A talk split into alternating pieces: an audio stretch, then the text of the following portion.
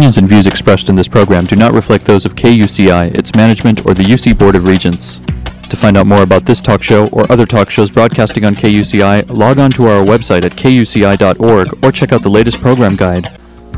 It's about trust. Yeah, yeah. It's about faith.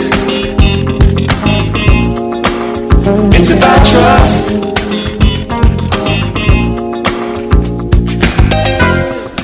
Morning. You're listening to KUCI 88.9 FM in Irvine, California, streaming online at kuci.org and podcasting on iTunes. Welcome to Prescriptions for Healing Conflict. I'm Lloyd, the show's engineer. Your host is Mari Frank, an attorney mediator since 1985. She's the author of several books, including Negotiations, Breakthroughs, and Fighting for Love. She's a mediator for the Orange County Superior Court Civil Mediation Panel and she privately mediates business, employment, divorce, and other civil cases in her private practice in Laguna Niguel, California. Mari is a professor of negotiations and conflict management and has been a certified state bar trainer for over 25 years. She teaches leadership and conflict management courses at Brandman University and here at UCI.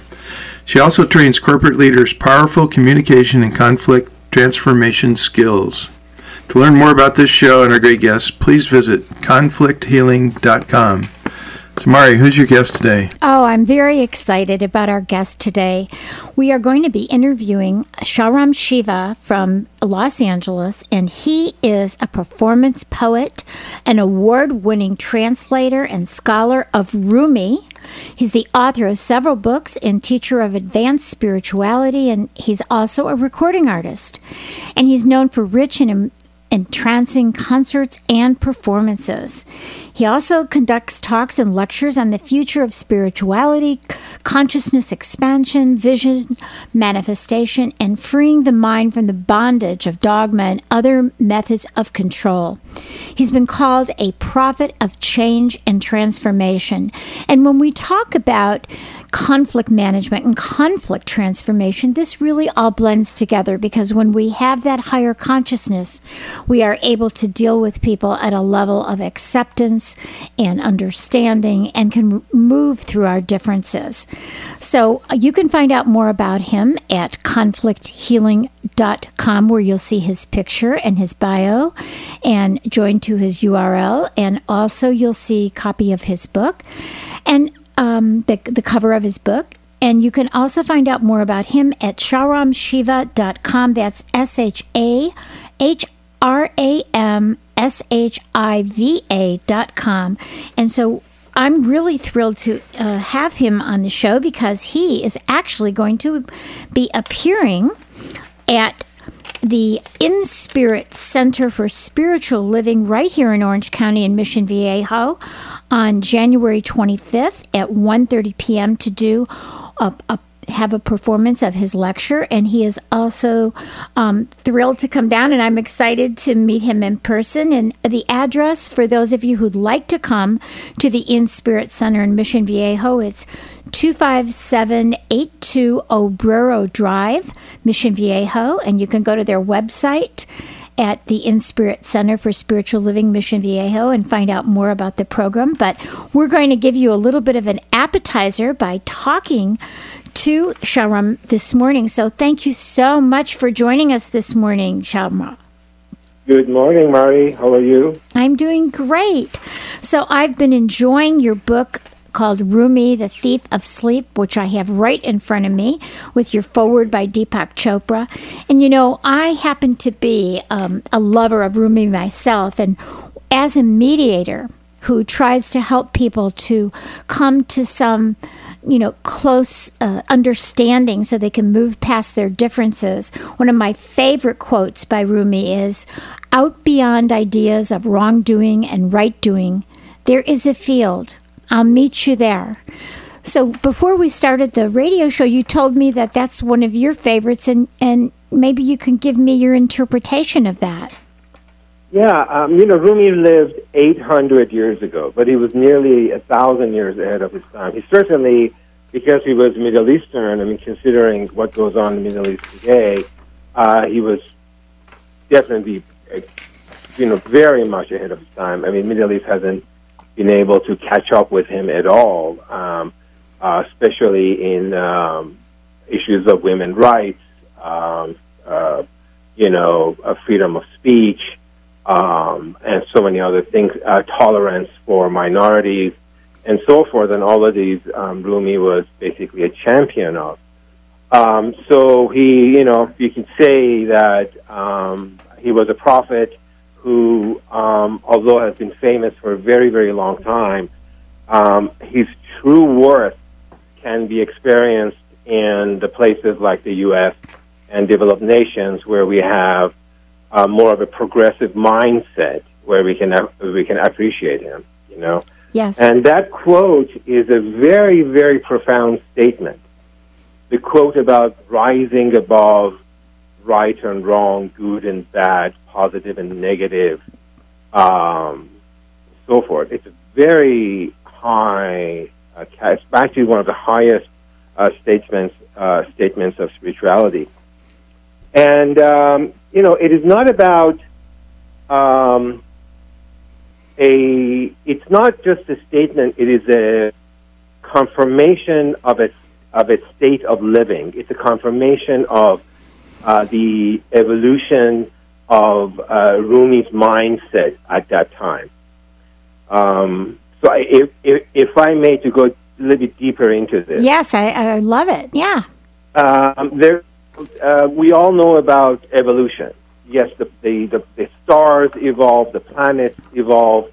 Our, we know the evolution of, of, of our own planet with, you know, the cycles of cooling and healing and uh, cooling and heating and so on and so forth, the evolution of species. The same way that the physical universe evolves, the spiritual universe also evolves. Yes. You know, I am not the same person that I was three years ago, not even a year ago. I am constantly going through changes, and I'm sure you and many of your listeners experience this Yes. because we are progressive beings. We don't just get stuck in one level of thinking, which unfortunately plagues most of the, uh, you know, humans on, on this planet. When you look at so much dogma and so much um, high conformism and so much, you know, cruelty in the in the name of uh, religion and all that, you see where the planet is. And that, in a sense, sets us, the people who are progressive thinkers, who are into their own um, evolution, pushing themselves forward, you know, coming up with new ideas, that really puts us in a very, very minor um, group out of the whole 7 billion who live on this planet. So as we evolve, we gradually come to an understanding that it is really not about taking sides. It is about witnessing how things unfold and then understanding how the universe manifests its energy. Because the universe operates on what I, on what I call a one-two punch, meaning it operates on a male-female, positive, negative, north-south polarity, repulsion and attraction, day and night, and so forth it, the, the nature of duality is actually a very much uh, inherent to the manifestation of a of universe as a whole. So by by actually taking sides, you are not grasping what universe is about. So when Rumi says out beyond, you know, right and wrong, but it's actually in the Persian. Rumi wrote in Persian, and I am I'm Persian Jewish, and I I you know I speak Persian. Uh, in the Persian, he goes more. He just he just doesn't say right and wrong. He says uh, religion and blasphemy, and you know, and things like that. Good and bad, right and wrong, religion. He actually lists a few pluses and minuses. He said, if once you have evolved spiritually to a certain place, you realize that it is all part of the manifestation of the universe, the duality aspect. Mm-hmm. And for me, as a mediator, you know, if I go in with this mindset that we are one, we are, whether your your position is this or your position is that, we are really one. That there is an understanding. That understanding is that field for me. You know, maybe it sounds a little bit less deep, but but basically, I see people that come in so th- in that polarity, and then when we really understand each other, when we get to that point of, gee, now I understand how you're feeling, and you understand how I'm feeling, and gee, I misunderstood you, or gee, I didn't understand that at all, or I didn't see it that way, and now that we do, we can find a place. That field, that field is that place of of congruency. It is that field of of solutions. So, you know, for me it's it's what I do every day. So I kind of relate to that in a way that that makes sense to me. Does that make sense what I'm saying? No, well, well, Mari, you see that that is an aspect of it. That is exactly. I mean, you, know, the the icon of justice is a scale, and so that is the, the that is an aspect. Um, it's not you don't, you know, it's not just about um, a, a, high level of spiritual attainment yeah. that, that, that brings this vision that you can evolve beyond duality, um, but it's also in the nature of things. And Rumi um, wasn't, he never considered himself to be a poet, mm. although he was a great one. He um, was a uh, uh, a professor of law.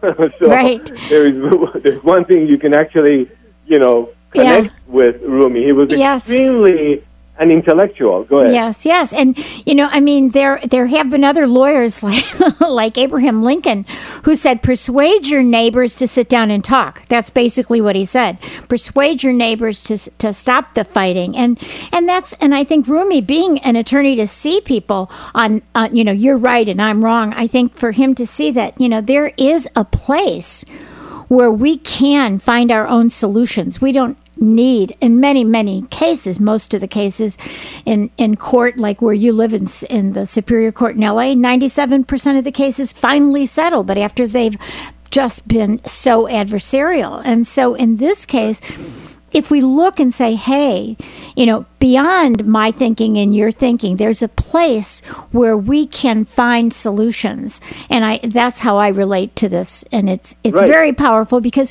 when parties do settle and they can shake hands or they can hug or they can work together again or they can co-parent or whatever it is, it is that field of possibilities. It really is.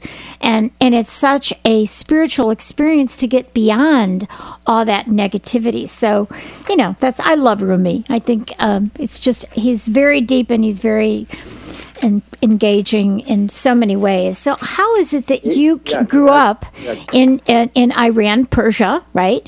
And and in, in a Jewish family. So, how is it that you got into Rumi? Well, um, uh, there are various reasons. First off, um, I have a um, I have been in sense living with Rumi and sharing Rumi with, with the world uh, since I was in my um, early twenties. So this is uh, one of my major callings. I have a very uh, deep uh, personal connection with Rumi. I have a spiritual connection with him, and um, and and I have, you know, I did not work with Rumi all these years because I am a tremendous fan of poetry or have I done work of any other uh, poets, my focus has been Rumi because of the personal connection that I have with him. And uh, and one of my missions in you know, being on this planet um, has been to share Rumi with the world and share it in a level that cannot be done by people who, who, who don't know the, you know, the actual Rumi, who don't know the Persian of Rumi.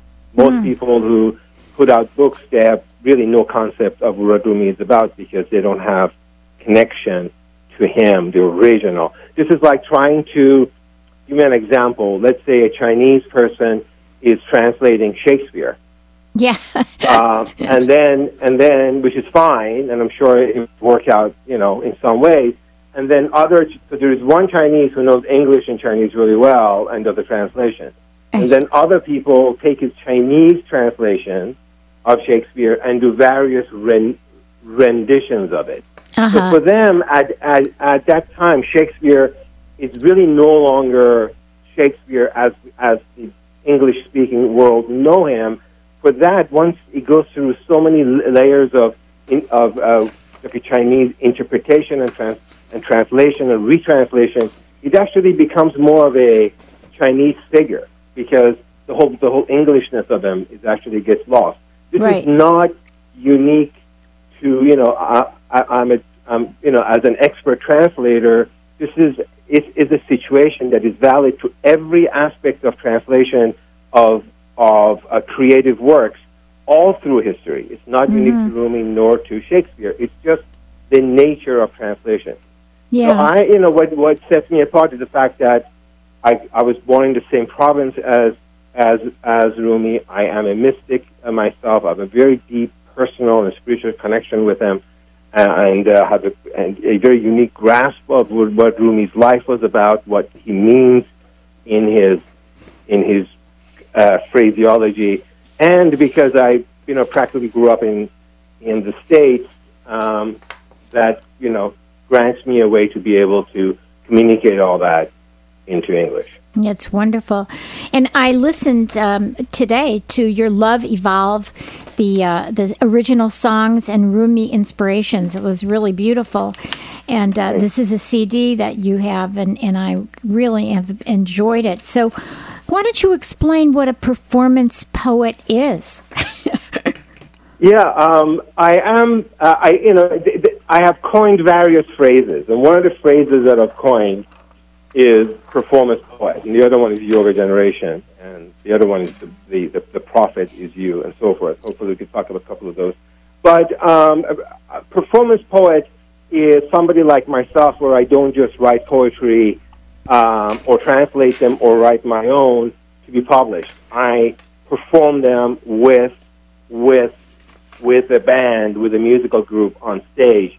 So it's um, that's my definition of it. It's you know I don't sing and I don't exactly recite. It's this place in between that I have kind of developed over so many years of doing these performances. Yeah, Shahram, when I was listening, I was having a sensory feeling, not just, you know, listening with my ears. I had kind of a spiritual sensation at the same time, which um, I would, I think that's what you wanted to um, impart to the, your listeners. Yeah, that's exactly what I want to convey. That's high praise. I very much appreciate you saying that. It's the biggest reward for my somebody myself, Mari, who connects with my work because you know I have always tried to be original, and everything that I do is very unique, and it doesn't work for. It's not meant to be for everybody. It's meant to connect with people who are ready to hear it, and when they do, the connection is there. So I very much, beyond you can imagine, very much appreciate what what. Oh, good. shared. Thank you. I am glad. So, what else? You know, when people, will- when you know, we talk about being a performance poet and and an author and a musician. Um, why do you think Rumi's poems are are still so popular? Oh, so many reasons. Well, first, first and foremost is that Rumi was so prolific. You know, for over a course of about 25 years, he composed, recited about um, seven, eight thousand poems. Wow. So it's I know it's massive. And of this seven, eight thousand, because he had so much time, you know, he had literally 25 years, as I mentioned, and he could delve into any imaginable topic. So he wasn't limited only to philosophical, only to spiritual, to mystical, nor were they limited to love poems. Who is is most known for his love poems, of course Yes. and uh, he has he has tales and stories. He has jokes and funny funny poems. He has poems that we would today would consider them to be erotic, um, and so forth. So it's like this long list of topics that it basically he covered anything he wanted. It's almost like the Bible, where you can come up with any quote and it will stick. It's very similar to Rumi because uh, he was so prolific and the range of topics and moods that he, he covered was so vast that he has, uh, you know, uh, professors and scholars who are his fans. He has high caliber composers who are his fans. He's got people from variety of types of uh, religious backgrounds, whether they're Buddhist or Hindu or what have you, and Jewish myself, for example, Christian, uh, uh, and of course, who are his who are his his fans, but also just you know ordinary people who just connect with an aspect of it, whether it's just a love poem, and it just makes them you know wish they had a they were involved in a more passionate you know connection with with with somebody and so forth. So that's the magic of Rumi is he has so many uh, different types of moods. But the other thing is that he was so ahead of his time and has a universal, he is a universal soul. And universal souls tend to break out of their confines of their hometown, their home country, their religion, their language that, that they speak. Shakespeare is a universal soul. Beethoven, Mozart, these are universal spirits. You know, the, the Strauss marches that everybody knows by heart in everywhere because they're so beautiful and simple. It's these are various types of universality. The Beatles, you can just go on and on. They Right. transcend every barrier possible. And Rumi is certainly one of those one of those figures. Right. So, what is Rumi riddle, and what do you think the answer is? Right. So Rumi has a riddle. He actually mentions it a few times. It's not just in one poem. And he says that from the moment you are born, escape hatch is placed right in front of you so you can escape. Hmm. So this has puzzled many people. I have never actually read anyone's answer to this. And uh, a, a few years ago on my, my on my Facebook page, I ran a query see see what see what people's thoughts were. And uh, do, do you have a thought on this? No. want me to repeat it? Um, the escape hatch. Is that what you said? yeah, meaning from the from the moment you are born, you can be free. There is something escape hatch, meaning there is a doorway. There is a doorway that you can open that that it will set you free. Hmm. So anyway, Yeah, so that- I've been searching for. th- I've been searching for want to say that. I've been searching for that escape hatch to my to my true g- God self. I I think what he means. I don't think he means death. I think what he means is that the escape hatch from from from the not necessarily the ego, but I know because you don't think the ego's bad, and I don't think the ego's bad, but maybe to that higher consciousness, to that to that oneness with God. Does that what it, is that yes, what it means? Yes, yes, of course. But yes, he's saying this is right. It's always been next to you. It's always been available to you. This this doorway, this escape hatch, this this um, hatch that you open and you can go. But but yes. So we have to get yeah, out of your, our- inter- your interpretation of it is actually very good. A- and as that means I need to I need to get out of my own way to get to that Well, yeah, well, oneness to to, to sure, I mean- remember my my oneness with spirit. Maybe, huh? Yeah, well, it, it is the, the answer which eludes most of the planet, as we talked about early on in our conversation. And it, and it refers to the whole good and bad thing that you were initially talking about, because not many people are capable of it to, to rise above it, you know. Um, the answer is an open mind.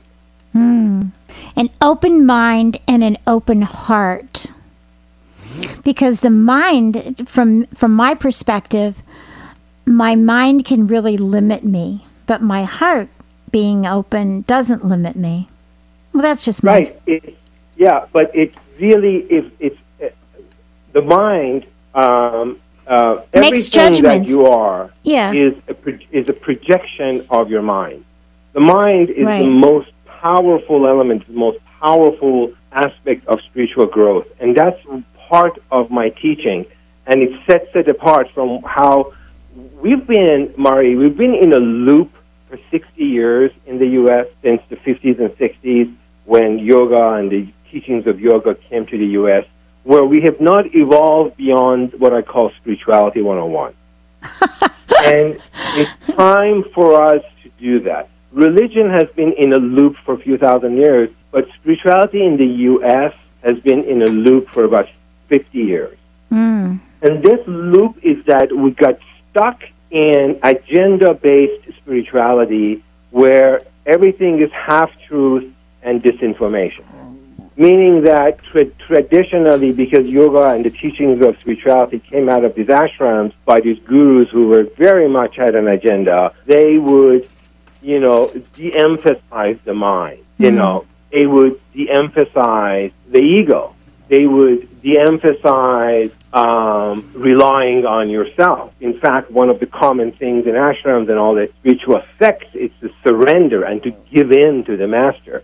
So anything that would empower you and make you into an empowered entity is taken away from spirituality by design because it's been brought over by these guru types. Many of them obviously prove to be, you know, and they they they mm, oh, routinely they they fall from grace. Whereas real spirituality is about turning yourself from an enslaved self to an empowered self.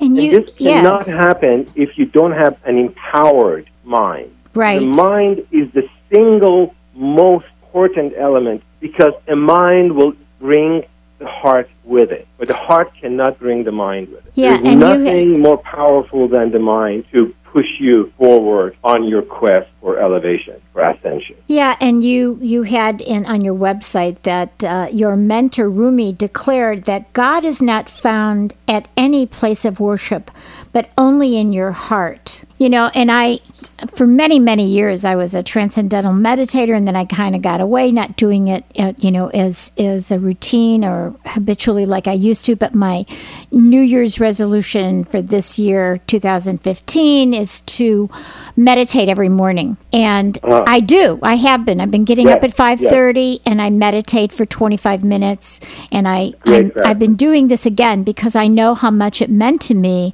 for so many years, and then I kind of got away from it because of my busy life, which is crazy. Um, but what I have to do is I have to get out of my monkey mind and get into the depth of my soul where I'm just, you know, in that silence and connecting with that, that higher power to be that more empowered person that you're talking about. I don't have to look outside of myself to see where God is. Yes. Well, listen, you are, Mari, you are an evolved soul. I mean, in the, the, I'm the nature on it. Of this, the- no, you are. Not- the nature of this conversation is not ordinary, and uh, and it, it it is an indication of your of your own personal achievement. You you you come across as somebody who has continually or continuously worked on herself. That Yes. that's very obvious. So. Um, So that's and- why I'm but, you know, interviewing you. that's I'm- why I'm I'm so sorry. thrilled to interview you because uh, you Thank you know you can help guide me in the right direction. But we are out of time. I just want to mention again that this. Uh, you're going to be at the In Spirit Center on January 25th in Mission Viejo um, at 25782 Obrero Drive, and this this is going to be wonderful. I can't wait to meet you in person wonderful, wonderful. He's a poet, he's an artist, he's a musician, he's uh, a Renaissance man, and he's the author also of Rumi, Thief of Sleep. So just give your website, and it's time to go, Shahram. They can uh, find me on myname.com, which is shahramshiva.com, spelled S-H-A-H-R-A-M, S-H-I-V as in Victor A. If that's too hard, just simply go to rumi.net. It's a site that I have about Rumi for a long time, uh, almost 15 plus years, rumi.net.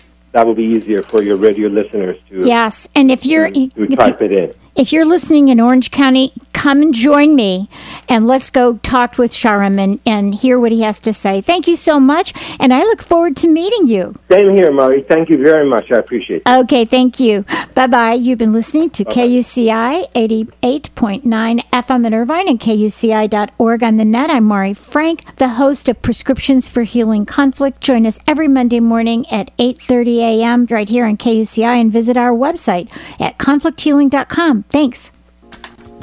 It's about trust. Yeah, yeah.